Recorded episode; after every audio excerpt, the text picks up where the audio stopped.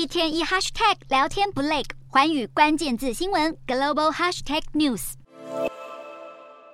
机上乘客紧抓前座椅背，忐忑不安，因为上一秒发生空中惊魂，飞机紧急迫降。美国达美航空一架客机从乔治亚州亚特兰大起飞，在抵达目的地夏洛特道格拉斯机场前起落架却故障，所幸飞机着陆意外平稳顺利，丝毫没有刺耳的撞击声。机上人员包括机长、机组员在内，共一百零一人都有惊无险。飞机机头与地面零距离接触的高难度着陆，让乘客大赞机长技术高超，而空服员临危不乱的应对也相当专业。达美航空随后发表声明，强调维护乘客和机组员安全的重要性，也对这架航班的乘客表达歉意。尽管最后平安落幕，但故障飞机占据夏洛特道格拉斯国际机场的跑道，也导致航班延误。达美航空已将所有旅客安全地送往最终目的地。至于为何会发生起落架故障，美国联邦航空总署国家运输安全委员会已展开调查。